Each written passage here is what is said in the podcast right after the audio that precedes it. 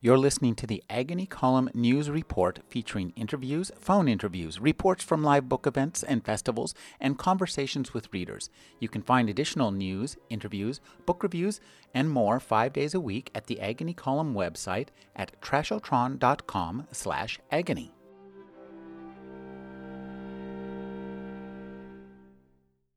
That's how science works. People have ideas, work them out roughly, and then they or others go back and check the details. The fact that the initial idea had to be modified after further scrutiny is not a mark of ineptitude. It's just a sign that science is difficult and progress is often incremental. Intermediate stages involve forward and backward adjustments until we settle theoretically and experimentally on the best ideas. Sadly, Patrick and I didn't finish our calculations in time to prevent the black hole controversy from permeating the newspapers and leading to a lawsuit. We did realize, however, that whether or not black holes could ultimately be produced. Other interesting signatures of strongly interacting particles at the LHC might provide important clues about the underlying nature of forces and gravity. And we would see these other signals of higher dimensions at lower energies. Until we see these other exotic signals, we know there is no chance for making black holes, but these other signals themselves might eventually illuminate some aspects of gravity. This work exemplifies another important aspect of science even though paradigms might shift dramatically at different ranges of scales, we rarely suddenly encounter such abrupt shifts in the data itself. Data that was already available sometimes precipitated changes in paradigms, such as when quantum mechanics ultimately explained known spectral lines. But often, small deviations from predictions in active experiments are preludes to more dramatic evidence to come. Even dangerous applications of science take time to develop. Scientists might be held responsible in some respects for the nuclear weapons era, but none of them suddenly discovered a bomb by surprise. Understanding the equivalence of mass and energy wasn't enough. Physicists had to work very hard to configure matter into its dangerous explosive form. Lisa Randall studies physics and cosmology at Harvard University. She has been one of Time magazine's 100 most influential people and Rolling Stone's RS 100 Agents of Change. Her book, Warped Passages Unraveling the Mysteries of the Universe's Hidden Dimensions, was named a New York Times Notable Book of 2005. Her libretto for Hyper Music Prologue premiered at Pompidou Center in Paris in 2009. Her new book is Knocking on Heaven's Door How Physics and Scientific Thinking Illuminate the Universe and the Modern World. Thank you for joining me, Lisa. Thanks for having me here. Lisa, you're a big fan of the LHC, Large Hadron Collider, aren't you? Well, I think it's an important uh, machine that could change our view of the nature of matter and space and time, even. A large part of this book is devoted to uh, the construction and the history of this, but also this is a really interesting book, uh, a really great written work, not just about the technology of science or the physics of science, all of which you cover with great clarity and make things clear that had never been grokkable by me before. but you also talk about the role of science in society. And I think this is really important at this point in time when it seems there's, there seems to be such a reaction against science, the scientific method and scientific thought. Yeah, actually, the germ of this book really was more that aspect. I mean, the reason I wanted to write this book was really easily as much to just say what really goes into scientific thinking and how relevant and important it can be as much as uh, details of the Large Hadron Collider. It's funny because the details are really only a few chapters in the book, but that's what everyone focuses on. I was teasing a friend. I think it's sort of like when you're biking up a hill. You remember the really hard part of the hill the most, even though it might have been only a small fraction of your of your ride. But um, and that is the most challenging for some people because it is the most technical and detailed. But what I was really concerned with was just explaining sort of the basic concepts that underlie science and what they are. And so, what goes into creativity, how we're really thinking about things, what it means to be right and wrong, the role of uncertainty, those kind of aspects, which often get underplayed and are really important and can be applied more generally, like you just said. Well, one of the things that interested me was that you traced um, the the kind of uh, discussion we're having culturally about science back to the 17th century, mm-hmm. and that things haven't changed that much since Galileo. Well, you know, it's funny. It's, I think I said something like the big questions might not have changed, but the little questions certainly have. Mm-hmm. And one of the things I wanted to get across was just the way we think about things and build on old ideas as technology advances, we can see things where see is in quotes, we can observe through indirect measurements, things that we couldn't before. But it is interesting because at any given stage of history, I think people take for granted the things that are already known and they're really cur- questioning about anything new. So even looking through a lens had to be sanctioned by the church. That indirect measurement was as valid as looking with your eyes, which is so hard for us to grapple with now. Of course, we you know looking through a lens is as good as looking directly, but actually it was a big deal then to have glasses. So you'll some, occasionally see a pair of glasses in paintings from that era, which was really a significant change that people really had could trust their eyes through that. And the same way, we want to trust measurements through the Large Hadron Collider. I mean, it has been, I mean, we of course know a lot more than we do, and, and science has evolved. But a lot of the roots of the methods, I mean, I hadn't really fully appreciated it. Like I said in the book, I was just lucky. I happened to be in Padua at the 400th anniversary of Galileo's major work. And I learned a lot about what, how science had developed in that time, and, and just the basic principles were, were there. You're right about that. Well, one of the things, what you said reminded me of a Douglas Adams quote where he said, is that um, stuff that was there when you're a child is just accepted and normal. Stuff that is developed by the time you're a teenager is great and new and innovative and shiny and beautiful. And anything that hap- is invented after you're 20 is the work of the devil. and very yeah. questionable. And I think that, that we see that kind of attitude towards uh, science too. Yeah, I think, I mean, fortunately, I think, uh, you know, 40 is the new 20. So I think people are a little bit more open-minded than they used to be. Um, but but it is true that at some point, I mean, and that was another reason I really want to write this because in my previous book, Warp Passages, I talked about particle physics and I built it up systematically. But when people just hear about the idea of an extra dimension of space, it it seems almost mystical or magical. Maybe not the work of the devil, but not as scientific. And what I really wanted to get across was how we scientifically, how with technology and science, we evolved to this point that we can think about these ideas in systematic and testable ways. That it's not just magic. it's really not dark magic. Um, it's really things that we, we're able to. That if you look at it as um, sort of partitioned by scale, the lengths at which we can see, in some sense, that technology allows us to probe, you understand science much better. You understand how things fit into a much larger context, and that's what makes it interesting. Well, it, I really like the way you kind of take us through um, this, the scales going up and going down, and also the scales of technology and discovery. One of the things that uh, Galileo did, he was the first person to even use technology. And before that, the only technology we had, and you kind of point this out, was the human body, the eyes. We could look at something and say, okay, that looks small or that looks well, I mean, big. there was technology like an astrolabe or ways to measure things more precisely, but they weren't ways of looking, if you like. They were ways of making very accurate measurements. Mm-hmm. So what changed with Galileo was this idea of a lens, that there could be something between your senses and the object that you're observing. That was a big difference. And that's the that's what you call indirect measurement. Right. And and it, it you know, it's hard to think of a telescope as an indirect measurement at this point, but for them that was. One of the things that Galileo did was he had a, a huge conflict with the church, and this mm-hmm. had to do with the decentralization or, or, or, taking man out of the center of the universe. And, and I think this is uh, something that you talk about too. Well, you know, it's not clear exactly what it was in the sense that I think what the church was really angry about was the fact that he publicly talked about it. Mm-hmm. Um, so, yes, it did disagree with what was in Scripture, but as I talk about also, it was the time of the, of the Count um, Reformation. And the church was worried. Mm-hmm. And so they didn't want people going around independently thinking for themselves. So Galileo was actually a deeply religious man. He didn't think he was contradicting scripture. He thought people were misunderstanding scripture because clearly what he was finding was right. And so, you know, scripture couldn't be wrong. So it must be that there was some more subtle interpretation. And that actually was the Augustinian view for a long time. So he wasn't trying to disown the church, but the church was worried because he publicly presented the results. I mean, and that was what was dangerous to them the fact that the idea that they were no longer the sole authority, that people could really start thinking for themselves. I think that's what they were scared of. You describe the universe as sublime. Hmm.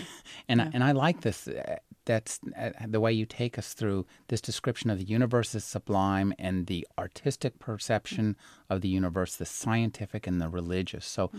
I, would like you to talk about how you um, explore that and how that impacts our understanding of science today? You know, it, It, it really is a fascinating word in the sense that, I mean, I think a lot of people have a certain relationship to it. When the sublime is in somehow, it's something that's in some sense beautiful, but also scary. And mm-hmm. that's the thing. It's sort of the enormity of the universe. This idea of can can you access it? Can you understand it? How would you do that? And I think what what I talked about was how art, science, and religion are all ways of trying to grapple with that sort of enormity that, as I said, is both beautiful and frightening at the same time. So um, with with art, I think a lot of it has to do with sort of our psychology, our emotional needs. We're not necessarily finding objective truths about the universe, but I think it's more about how we relate to it. I mean, of course, one can look at different examples where they really are trying to have some solar system or whatever. But really, I think that's the essential nature of art. is It's a very human endeavor. And religion, although not always presented that way, is in some sense uh, that as well. It's a, I think it's um, addressing some psychological and social needs, but it does also sometimes try to actually make actual statements about the universe itself. And even sometimes when it's talking about our psychological needs, it is because even if it's saying it's helping you make moral choices, well, that is at some level affecting something in your brain if you really believe that's what's going on. And so, so at that point, you are sort of having some friction with, with science itself. I mean, science is a much more objective way of trying to do it, to try to look at objective truths. Now, of course, we're people in the process of doing science. You know, people things will get in the way. We might be happy or excited or upset or um, have some inspiration. But in the end of the day, we want to have rigorous truths that it, different people can independently verify. That really tell us uh, what's out there in the sense of not having to do with us. We might, what has to do with us is how we observe it, how we figure it out. But we'd like to believe there there are objective truths that that we can all agree on. So I'd say that there really are very different ways of approaching the sublime, and they sort of serve different purposes. And when we run into trouble is when we try to make too much of an overlap of purpose. Now, um, you're a, you're a wonderful writer, and I, I want to I wanted to talk just about your decision to write um, about this subject. Uh, here you are immersed in the highest levels of mm-hmm. of the of some very abstruse and and, and you know uh, difficult to grok physics.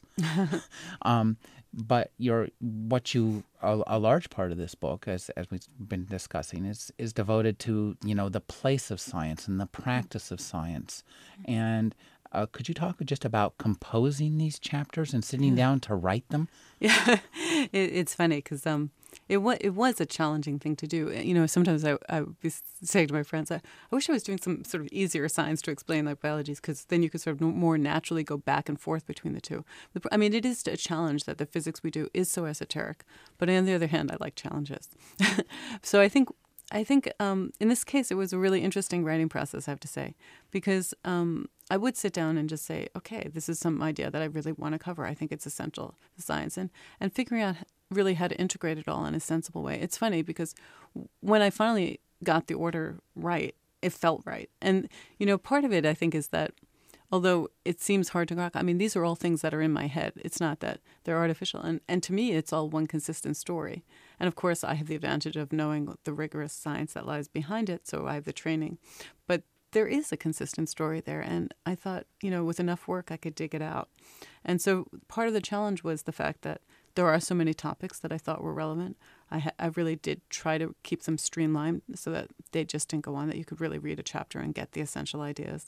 And I wanted to be able to integrate it in a sensible way. So both sort of, you know, I would start off with just so many ideas that I wanted to put them all down, and then really trying to figure out how to sort of um, carve it out so that it really told the story I wanted to tell and then integrate it into a big one was was definitely a challenge. But um, but that was why it's fun. I mean, if I was just doing the same thing again or just explaining the physics, I mean, I've done that already, and I'm not saying I did it perfectly, but I've but I've done that, and I really wanted to do a bigger story. I thought that was more fun and more interesting to me as well.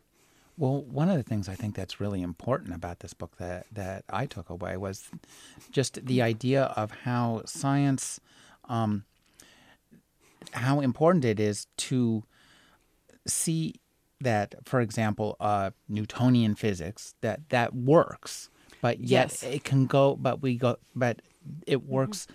For the the instruments that were um, invented at the time. It still predicts things fine in the physical world, but there's more. And just because there is more doesn't mean what we used to know is invalid or the result of mistakes or that the scientific process is somehow flawed. When we discover something new that and that invalidates something old, that makes the scientific process stronger, not weaker. I'm so glad you got that point. I just, I mean, and that's such an important point because, I mean, uh, of course, uh, like I said, I wrote this other book. A lot of people were into the science, but I do think that there is this misconception out there, and people don't trust science, and they think, well, you're constantly changing your ideas, and uh, but it's not true. We're building on our ideas, and that's a really important distinction. Um, actually, someone was interviewing me the other day, and they said, "Yeah, people don't realize it's not a zero-sum game," and that's the important thing. It's not that we throw away something; it's just that we have something richer that underlies the old theory and that applies over a broader range.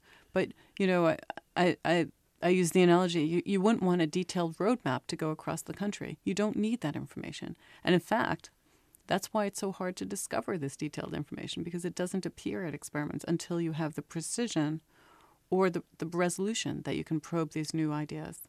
And so it's really just such a rich story and that's that was, you know, it seems so obvious in retrospect, but it's not. And and there were so many people that really felt you know told me that they felt enlightened by this and i felt that, that was really rewarding. Well that's one of the things too is that we pair you pair um, the advances in technology um, with our advancing understanding. And i like this idea of dividing things up by levels of scale because uh, and this leads us eventually to the new hadron large hadron collider. Right and i think it's really important because it's hard to understand what the large hadron collider is unless you understand this systematic evolution. Like where what is its place? And to understand what is the scale that we're probing not just inside an atom and not just inside a nucleus but we're probing scales smaller than the scales even for the elementary quarks inside. And these all sound like exotic terms but this rich new structures at each scale. We're learning about new forces, new underlying theories. I mean, when we discovered atoms, we didn't just discover these elements that compose matter, we discovered quantum mechanics. So you have this idea that when you discover these new things, you could really find much richer structure, which um, really enlightens us about the nature of the world. And it's important to see how that corresponds and where, where we are.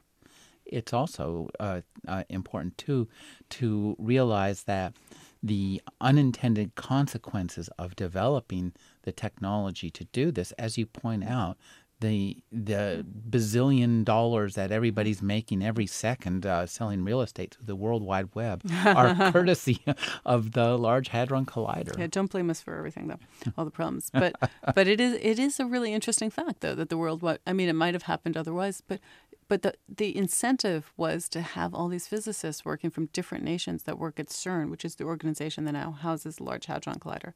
At the time, it housed a, different collider. But, but Tim Berners Lee wanted a way to have them efficiently work together, um, took advantage of ARPANET, and made the World Wide Web so that they could work directly. And of course, that had consequences far beyond anything anyone could have anticipated. I mean, right now, they have distributed computing power so not just information, which is what the web is, but actual computing power. And I, I bet that actually takes off and is used more broadly as well. Well, one of the things I think too that interests me is that you know this book has a, a I think a political slant to it. and, and, it and, and, I wish I'm, you were reviewing my book and not the physicists who focus only on the Large Hadron Collider. There were all these other ideas there.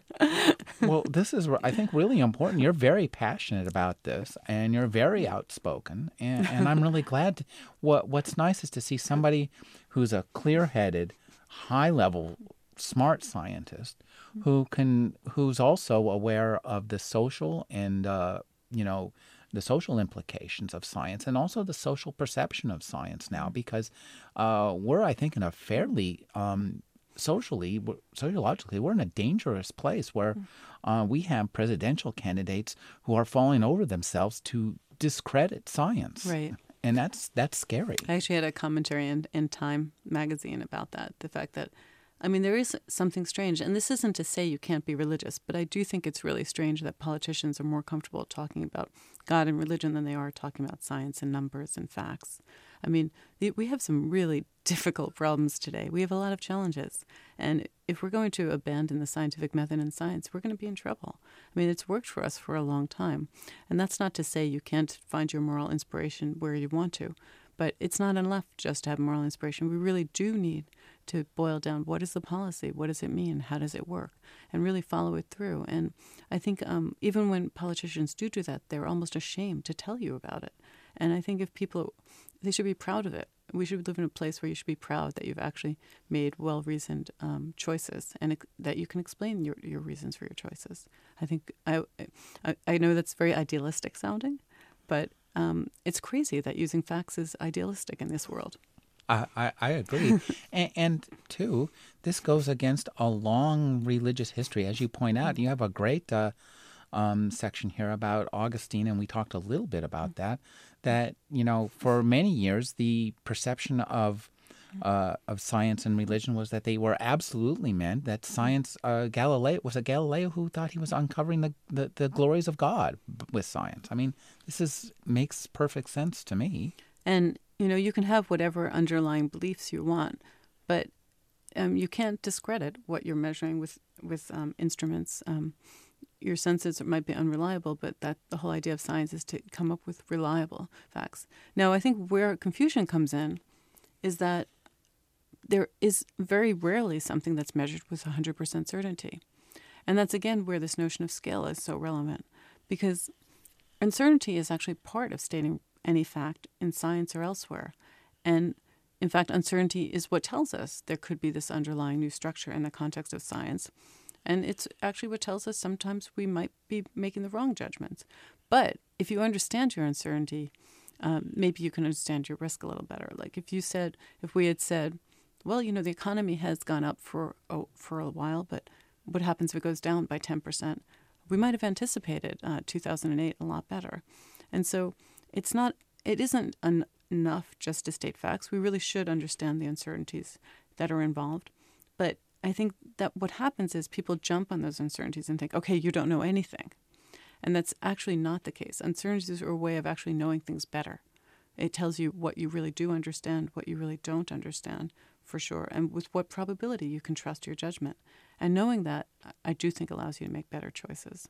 I think it's really important to know the limits of your knowledge it's mm-hmm. as much as what you know. You need to know where it ends because that's where, for you as a scientist, your experiments begin. And but I think scientists are afraid to say that because people jump on it. Mm, people jump on it and say, "Well, you don't know what you're talking about." And and we have to. I mean, one of the things I want to explain is that that isn't what that means. It means you actually know what you're talking about much better. Right. Well, that's I think your your uh, session on uh, section on. Uh, a risk assessment, I think, is really in, in hmm. really illuminating. And you you point out something that I think is really underplayed, which is that we're worried about hijackings, plane crashes, terrorists, mm-hmm. satellites falling from the sky. I mean, wars. I mean, why is there not a war on automobile accidents? I, which, as you point out, probably kill more people every year than well, uh, the rest of that stuff. I mean, I wouldn't together. say that necessarily that has to be the case. I mean, what happens is we try to do to the best of our ability a cost benefit analysis, mm-hmm. and I think people evaluate the benefits of cars and think it's worth it's worth the risk of driving. Mm-hmm. And for for most people, it is. I mean, the risk isn't high enough that they would say I'm never going to get in a car again. And I think we have gone out of our way to make cars safer. And the cost benefit analysis told us that in certain cases, I mean, that airbags were, were a good idea, that seatbelts are a good idea. Mm-hmm. So it, we haven't ignored the issue of auto safety. But what is funny is the way we um, focus on this sort of rare cataclysmic events. I mean, someone just pointed out to me the. Well, I don't know if it's amusing, but people are much more worried about nuclear disasters now than they were before. Now, clearly, nuclear. I mean, I'm not say I'm not arguing one way or the other, but they haven't become less safe because of what happened in Japan. They are as every bit as safe or unsafe as they were before. But because this event happened, people are just much more aware of it. And so the psychological evaluation of risk is very different than the sort of concrete evaluation of risk. That's, I mean, maybe we should have been as worried before, but it is interesting how it changes according to what actually happens in the world. You know, um, one of the things that uh, struck me as reading, you know, the opening section of your book was that uh, we need more scientists who are addressing these issues in in in That'd this nice. manner. Yeah, yeah, and, and, getting attention for it. Uh, well, one of the interesting things, actually, for me, and is how diff- how people really are ignoring those parts of the book a lot of the time. And you know, this is I'm really enjoying this interview. But you know, when I look at you know the reviews go to physicists who um, will talk about the Large Hadron Collider, which is very exciting. It's not mm-hmm. that I want to ignore it, but they're not focusing. I thought I said all these controversial things. I thought people would jump on it, but they're they're. It's amazing that people aren't even engaging with it a lot of the time, and that's and I think it's a re- really important discussion to be had. Well, it, what you say about religion is is pretty, uh, um, I think, uh, controversial. At one point, it might be controversial, but what I really did try very hard to do, mm-hmm. I really tried not to be um, sort of adamant on one side or the other. The sign that that I actually did a good job was that I gave it to religious people, I gave it to non-religious people, and both were unhappy with what I wrote. so I thought I was doing a pretty good job. In fact, I gave it to the, the ROT chaplain, who at one point marked up and he said, I hate to admit this, but you're actually making sense here. So, so I was really trying to actually have a real discussion. I wasn't trying to just get people all fired up. I was like, I really, really wanted to say, what are the differences, and use that as a way also, really, of illuminating what science is and what its methods are and how we go about things. Well, I think you've done a fine job at getting getting us to understand um, the science, and I think this is also really uh, helpful once we get to, to the, the parts where you're talking about the, the actual science itself yeah. and the physics and the right. Large Hadron Collider, because as as our technology gets to the kind of mind-boggling uh, right. proportions of the Large Hadron Collider, which you call, well, many people have called one of the greatest achievements in human history, um, we're able to measure things and, and see things that, well, are it's literally you can't they're they are in fact invisible because they're smaller than the wavelength of light. So they're invisible, but they're observable, and they're that's obser- the key distinction. That we don't literally see them mm-hmm. with with our eyes, but we do observe them uh, indirectly. And so I, that's what I want to do: is sort of draw you in so that you can see what it means to observe it and why we trust the results. Now, uh, one of the things too that I think is uh, somewhat in the background of this book is the triumphant success hmm. of the standard model. Hmm. And so, talk a little bit because it's been verified in the past 30 years. Everything, yeah. It, it's really kind of nailed down now. So, talk a little bit about the standard model and what, how the tech, levels of technology that verified that, and hmm. how the Hadron Collider hmm. is going to enable you to dig deeper and find new stuff. So, um, the Standard Model of Particle Physics um, tells us about matter's most basic elements as we know them today, given what we've explored, and the forces through which they interact. So, there are four known forces the strong nuclear force, the weak nuclear force, electromagnetism, and gravity. So, of course, electromagnetism and gravity were known at the beginning of the last century, but the nuclear forces were not. And those are responsible for beta decay. It's the strong force is responsible for holding together a proton or a neutron that sits inside a nucleus.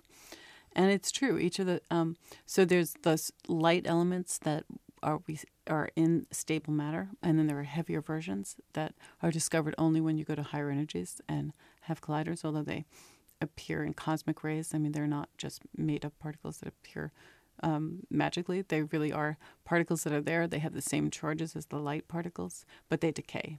And so we really have nailed down those basic elements. They've all been discovered. In fact, Fermilab um, has the Tevatron. Until recently, it was just closed down, mm-hmm. and the Tevatron actually um, found sort of the last missing ingredients of the so-called standard model, um, the top quark, and actually the heaviest neutrino. Uh, so, so we have um, a really good idea of what those basic elements are. So you say, why are we still looking? Well, there's a couple of reasons we're still looking. One is it would be really weird if we lived in the one time where there was nothing more to find. Uh, anytime we've assumed that, we've been wrong. But people always assume that because they think we understand everything. Let's let's stop now. Um, but then the, the other reason is, although the standard model works, there's a couple of fundamental assumptions in it that people know can't possibly be right. I mean, sometimes the Higgs mechanism, the Higgs particle, is included as part of the standard model.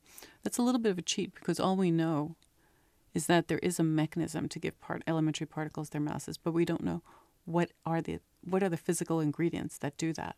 So that's a big question, and that's why we have the search for the so-called Higgs boson. And the other really big question is why masses are what they are. Why aren't they much much bigger than we would um, than they are than they are in reality? And the reason we think that that would, should be the case is because of combining together quantum mechanics and special relativity.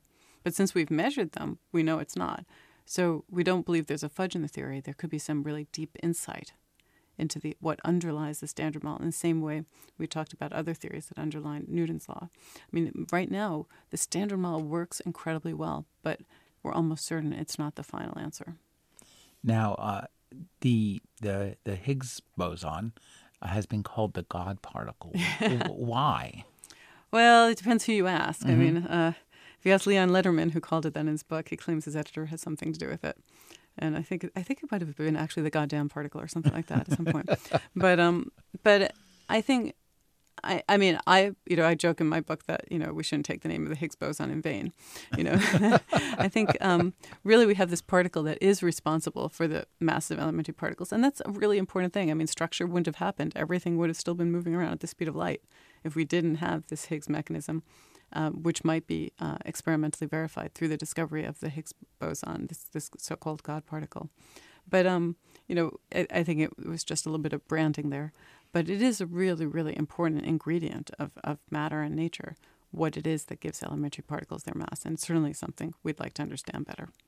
Now, uh, there's a couple of other, um, there's some theories that are all competing for time at, at the the Large Hadron Collider. I, let's talk a little bit about this machine. It's it's pretty remarkable.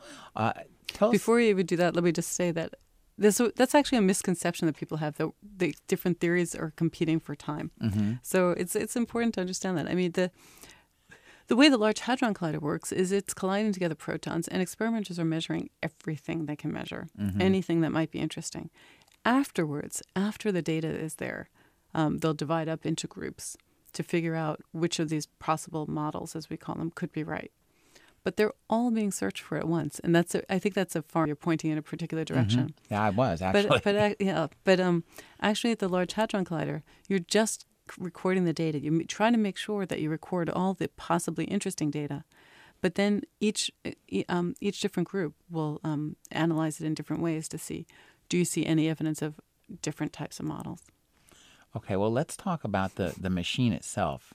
It's mm-hmm. huge and it's underground and it goes between two countries. We might not have ha- might not have had it had we not killed the super collider back in '93, huh?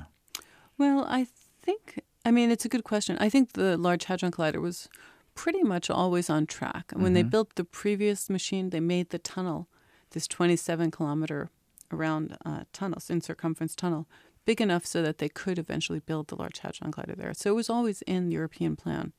I do think it it it, it hurt the schedule. It, actually, that we killed the superconducting super collider. I think there would have been a really healthy competition mm-hmm. had it. Um, but um, but uh, and maybe the existence of the LHC hurt the SSC a little bit, the superconductor, because we thought, well, it would be done in Europe. But the fact is, had we done it here, it probably would have been done faster, but it certainly would have been a better machine. Because one of the things that it's a little bit difficult to wrap your head around is it's not um, accelerating the particles to high energy that's the challenge. It's keeping them in the ring. Mm-hmm. And more energetic particles are more challenging to keep in the ring. Uh, you need a bigger magnetic field to do that.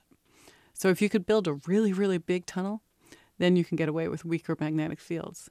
So because CERN, the organization that has the LHC, already had a tunnel, they had no choice. They just had to, they could get up to a particular energy, which is what their goal is. Uh, the SSC was being built from scratch. Mm-hmm. So it could have, in principle, had almost three times the energy, which of course would have been really nice. Well, we have, at this point in time, we do have the uh, uh, LHC. Yes. And uh, you talked about magnets uh, a little bit. You talk about some really wild stuff about these magnets. Uh, they're huge and and, yeah. and, they're somewhat dangerous. I mean, uh, talk about uh, quenching a magnet. I've never even heard that term before. Well, these are superconducting magnets, mm-hmm. which means they have superconducting wire, and uh, and that's important. Um, so it requires a certain amount. But basically, you want to have so you need these um, very cold uh, super superconducting wires, and um, but you want to make sure that it never shorts because if it shorts, then a huge amount of um, energy can be released, and so they have to be really careful about. I mean, these magnets store a lot of a lot of energy. Um, so that half a metric ton of TNT. Yeah, exactly. So so it's a lot. So you, you certainly want to be careful and um, to not have that field just suddenly um, die very quickly at some point. That that would be very bad. Um, but it is an, a remarkable technology. And I mean, you talked about the size of them. They're about 15 meters long. And I think there's 192 of them going around the ring, the, at least the dipole magnets. And actually, the size is determined by a couple of factors, but one of them was um, actually driving them on the streets through Europe. if they were any longer, they couldn't make the turns. And there's some really hysterical pictures of these magnets being taken through some tiny towns. Um, but um, they're really impressive technology. Now, uh, you've been tracking this the whole time, haven't you? The the, the Hadron Collider. You know, it's funny. Um, it's been in your life for a long time. It has time. been, but you know, it it's not something I was actively working on all the time. Mm-hmm. So it's sort of, I've been tracking it at some level, but I tend to really keep track of the details of things that I can have a role in. So now I care a lot because they can be doing my experiments or what things I'm suggesting or looking for models I had. Um, I'd say in the past, you know, we sort of were keeping an eye on it, making sure it's happening, wondering what's going on. And I talk about the history. But I have to say, you know, basically you focus on the things that you can make progress on. So I was working on different, you know, in some ways, having this long development time gave me an opportunity to think about sort of crazier or more abstract theoretical ideas um, than I would have involving uh, very strongly interacting particles or extra dimensions of space or something called supersymmetry.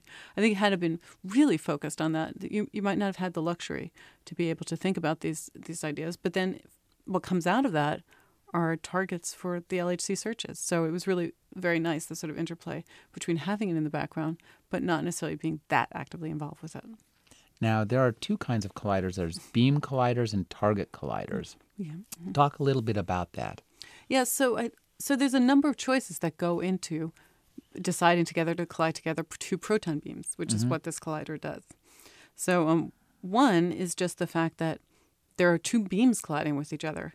Now, if you think about it, it's a lot easier to get a beam to collide with some matter that's just sitting there. It's just a, what's called a fixed target experiment for mm-hmm. obvious reasons. You have this sitting duck target and you have a beam collide into it. So you're definitely going to get some collisions. Whereas with two beams, you have to have them both very well focused. Now, why would we ever do beam beam collision? It's because we get to take advantage of much more of the energy. If you want to get to higher energies, you don't benefit, it's not just twice the energy, um, it's a square of the energy essentially. Because um, just from relativity, you know that you don't, you have to have what's called the center of mass energy. So you have to go into a frame where that would be sitting. And so all that kinetic energy would be lost in some sense. Difference between driving into a wall and a head on collision. Well, it's it's more than that. But. It's kind of more than that because now it's a, it's relativistic. Mm-hmm. So your intuition's a little bit like not telling you what's going. It's really you, you gain a lot by mm-hmm. having beam beam collisions. And then you have questions like which particles to collide. Should it be proton? You want first you decide it should be stable elementary particles, not necessarily elementary, but stable. You don't want your particles decaying, probably, although you might be able to get away with that. So protons or electrons seem like good choices. Protons actually let you get to higher energies because electrons are very light and radiate a lot of energy when they go around a ring. So we're, we're at protons or antiprotons. So then you think maybe protons and antiprotons are better because then when they get together, they would have no charge, and therefore you can make anything in principle, any particle and its antiparticle. But actually, the, the really cool thing about the LHC is it's so high energy that it's not really just protons that are colliding. I sort of use the analogy. It's like if you collide together two bean bags of really high energies, it might be the individual beans, beans inside mm-hmm. that collide. In some sense, that's what's going on with, when you have proton collisions. So you actually don't just have the whole proton collide all at once. It's actually the individual ingredients inside. So because of that, it's much more efficient to have two proton beams because, as you might guess, there's a lot more protons around than antiprotons. So it would require a lot of work to get as many antiprotons. So this is a long story, but because we want to get as high energies as we want, as many collisions as we want, as we can, these are the goals. That's why we settled on proton proton collisions.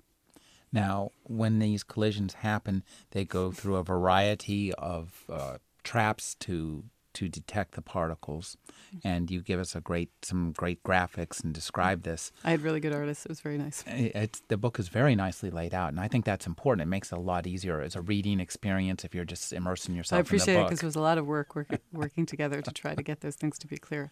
They were really good at sort of graphically presenting information. So yeah, it really well, to get it all right. Yeah. It helps. Um, one of the things you talk about, and I think it's really interesting, is there's so much data mm-hmm. coming when you do these things mm-hmm. that the the next big and somewhat un, under uh, suspected, I guess, uh, resource is the computational power to mm. grab this yeah. data. Yeah. So, talk about the triggers. Yeah, so there's sort of two things that go on. One is to make sure you don't grab all the data because you couldn't possibly record, record it all. So you want to have what are known as triggers, which are a little bit mm, like spam filters or some sort of filter, where you're trying to say what could be the interesting information. You're trying to see what are the signs. In this case, you're looking for the signs that something could be good, not just bad. So, and the reason we're doing that is the processes we are looking for are rare. So you have a lot of data, a lot of information, but most of it is stuff we already know. Most of it is not enlightening us about what underlies the standard model. Most of it is the standard model. So you want to pull out these one in a trillion events that are interesting. So you have to identify what are the cool and interesting features about these events. It's one of the reasons theorists are important model builders because we say we can figure out in any individual model or quite generally what are the things that don't happen in the standard model or don't happen as often. So you want to record the events that where you have a chance of having a reasonable what's called signal to background. Signal are the good things, background, it's not bad stuff, but it's stuff that could confuse your signal. So you have these triggers, and once it passes all the triggers, there are three levels of triggers. Once it passes all those, then the data is finally recorded to be analyzed. And even then, it's a lot of data. And so that's why the grid was developed to have this distributed computing power. So computers all over the world can work in conjunction to sort of start processing this data.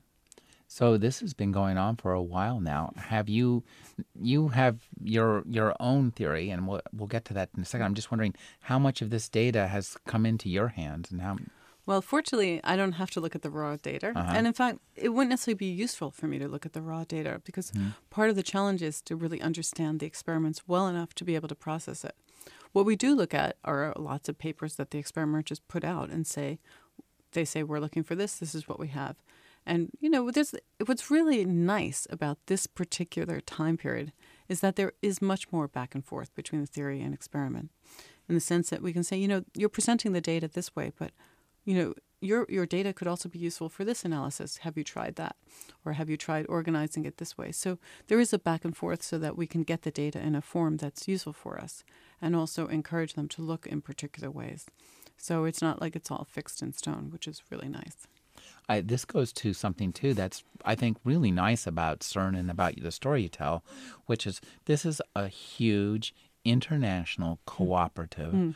where people are all working for the same goal and you don't have and this goes back to your risk assessment there's no moral hazard here yeah. that, that's going to incentivize somebody to do something that will make themselves successful if the thing falls apart it falls apart for everybody mm-hmm. um, so uh, and I think that the the, the web and, and the current level of communications technology and edit and document editing technology, for that matter, mm-hmm. um, facilitates the discovery as much as the the stuff that's producing the raw data.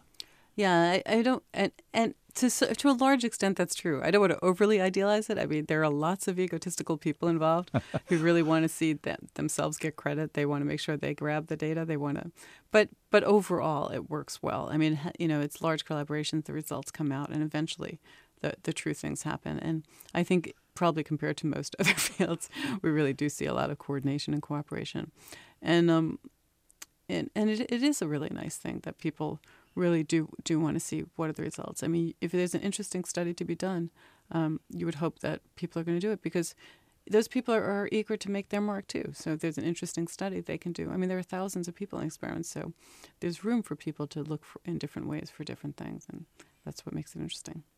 Well, I have to ask about something I read about very recently. Was that uh, there was some evidence that neutrinos had traveled faster than yeah, light. Yeah. You, what can you tell us about that? I can, and um, that's not the LHC first of all, but it, it was uh, um, neutrinos traveling between CERN and Gran Sasso in Italy, mm-hmm. and, but something called the Opera experiment, and it was a really interesting case in point of sort of the story we told in the beginning, where they sort of don't know exactly if they're right.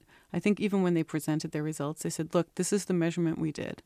This is how accurately we could do our timing, we could do our space measurement. But it seems like it's going faster than the speed of light. Um, tell us what you think. I mean, are we are we missing something? Can other experiments reproduce this? So they know that it probably isn't right. But also, it was interesting to see the way it was reported Mm-hmm. because suppose it had been right. I mean, a lot of the reporting said Einstein's theory overturned, time travel is now possible. And both of those are sort of very misleading because, as we said earlier, as with Newton's law, it wouldn't say Einstein's theory is overturned. It might say that there was some more deep underlying theory that we haven't yet discovered that appears if you do more precise measurements and only if you do more precise measurements. And time travel is probably the least likely interpretation, even if that were true. Um, it would tell us that this, the assumptions underlying Einstein's theory were not exact. And in that case, um, we would be looking not for time travel, but we would be looking for why were those assumptions not correct. Um, and there, there are various theories that could have possibly accounted for it. One is a variation of uh, an idea that, that I had had. Uh, we weren't looking for this kind of violation, but people had worked out uh, models where it, it could have this type of violation. Is this the the theory you came up with? Um, uh, with the the uh, exponential brane theory. That's right. Yeah. So Raman Sundrum and I had this idea that um, it's, and again, it sounds so out there if you just jump into it, but really there there's this question about why gravity is as a fundamental force so much weaker than the other forces, and people have been looking for decades uh, for solutions. And I've worked on some of those. I still work on some of those other ideas, but we had a new idea, which had to do with having an extra dimension of space two objects known as branes, uh, short for membrane. Um, you could think of it a little bit like a shower curtain that traps water. These are branes that trap particles like us. And there could be two branes that are actually really close together, but gravity varies exponentially between the two. And that was just something we found by accident. We solved Einstein's equations of general relativity, and that's what happens in the context that we did with these two objects called branes separated in this extra dimension, this very exotic concept it could actually explain the weakness of gravity in a way that has experimental consequences for the Large Hadron Collider. That's one of the really exciting things, and they're actually looking for experimental consequences of this idea. Now, uh, you have this this new this theory about brane, these two membranes, and an extra dimension. Uh, tell us a little bit about this because um, when you say dimension, that's Yeah. not the same kind of. Uh, that's not like the dimension where there's an evil Kirk and Spock. That's right. Um, so we all know about three dimensions forward, backward, left, right, up, down. But in physics, we've often found there are things that we don't directly experience or see. And one of those could possibly be an extra dimension of space. It's hard to to imagine it, it's hard to envision it because we see three dimensions. There's no question about it. But as we've seen with atoms and quarks, the fact that we don't see it doesn't mean it's not there. So there could be hidden dimensions of space that are different directions that we don't directly go out into. It's a, it's it's hard to wrap your head around, but theoretically, it's not. And what we found is that it's possible that gravity varies in this extra dimension, and it varies really dramatically. It varies exponentially. So extremely quickly, you can go from a place where gravity is strong to where gravity is weak, or and to put it, to put it another way, where masses are very big, uh, to where masses are very small. And I don't know if you remember, but earlier on we talked about the fact that one of the puzzles is why masses aren't so much bigger than they are. Mm-hmm. And this would be a very natural explanation for that. Because anywhere except where this one place where gravity is concentrated, gravity would seem to be very weak. And you're absolutely right that this other place where gravity is concentrated, this other brane, it's not a place where we're living. It's not a place where our double or doppelganger are living, where Kirk is living. I mean, it could be a completely different universe with completely different properties. We really don't know. And that's one of the really interesting questions. Um, could this other brane exist? And what would its properties be? But at the very least, if this idea is right, we would be able to see signals of particles that travel in the extra dimension at the Large Hadron Collider, which could uh, verify or maybe rule out the idea. Well, we'll be looking forward to finding out what science does explore and also seeing the role of science expanded in our society through a sensible implementation and sensible reporting and great writing like yours. I really appreciate that. Thank you. Uh, you know, one thing I want to ask real quickly is I think one of the hallmarks of great science writing is uh, the use of analogies and metaphors, um, like your beanbag uh, metaphor. I mean, these, this is really great stuff. And this is, I think, at the core that um, science, for all the logic and, and precision that's required of it and the, the veracity of the other world, really also um, in order to make it real for the rest of us, requires a, a quite a bit of creativity, I think. So it's interesting. When I when I wrote my first book, at first I thought I'm not using analogies because they're all silly, and they're not all silly. But a, lot of the time, I think they seem almost artificially constructed to reproduce what what, what you're explaining. So what I realized is you really want analogies that, first of all, you can follow through consistently, or metaphors you can follow through consistently, and also things that affect you viscerally. And of course, what those are depends on who you are and what you're thinking about. But I realized there were just other types of analogies that weren't used all the time, so, you know, from art or from even social relations, like thinking of particles interacting in terms of human relations it was kind of fun. So it was a way to be creative. So I so I enjoy that. Um, but sometimes it's just better to just actually say what's going on, and sometimes an analogy helps because it puts you into a mindset where you can identify the concept with something you're more familiar with. I've been speaking with Lisa Randall. Her new book is Knocking on Heaven's Door How Physics and Scientific Thinking Illuminate the Universe and the Modern World. Thank you for joining me, Lisa. Thank you so much. This has been a great interview. I appreciate it.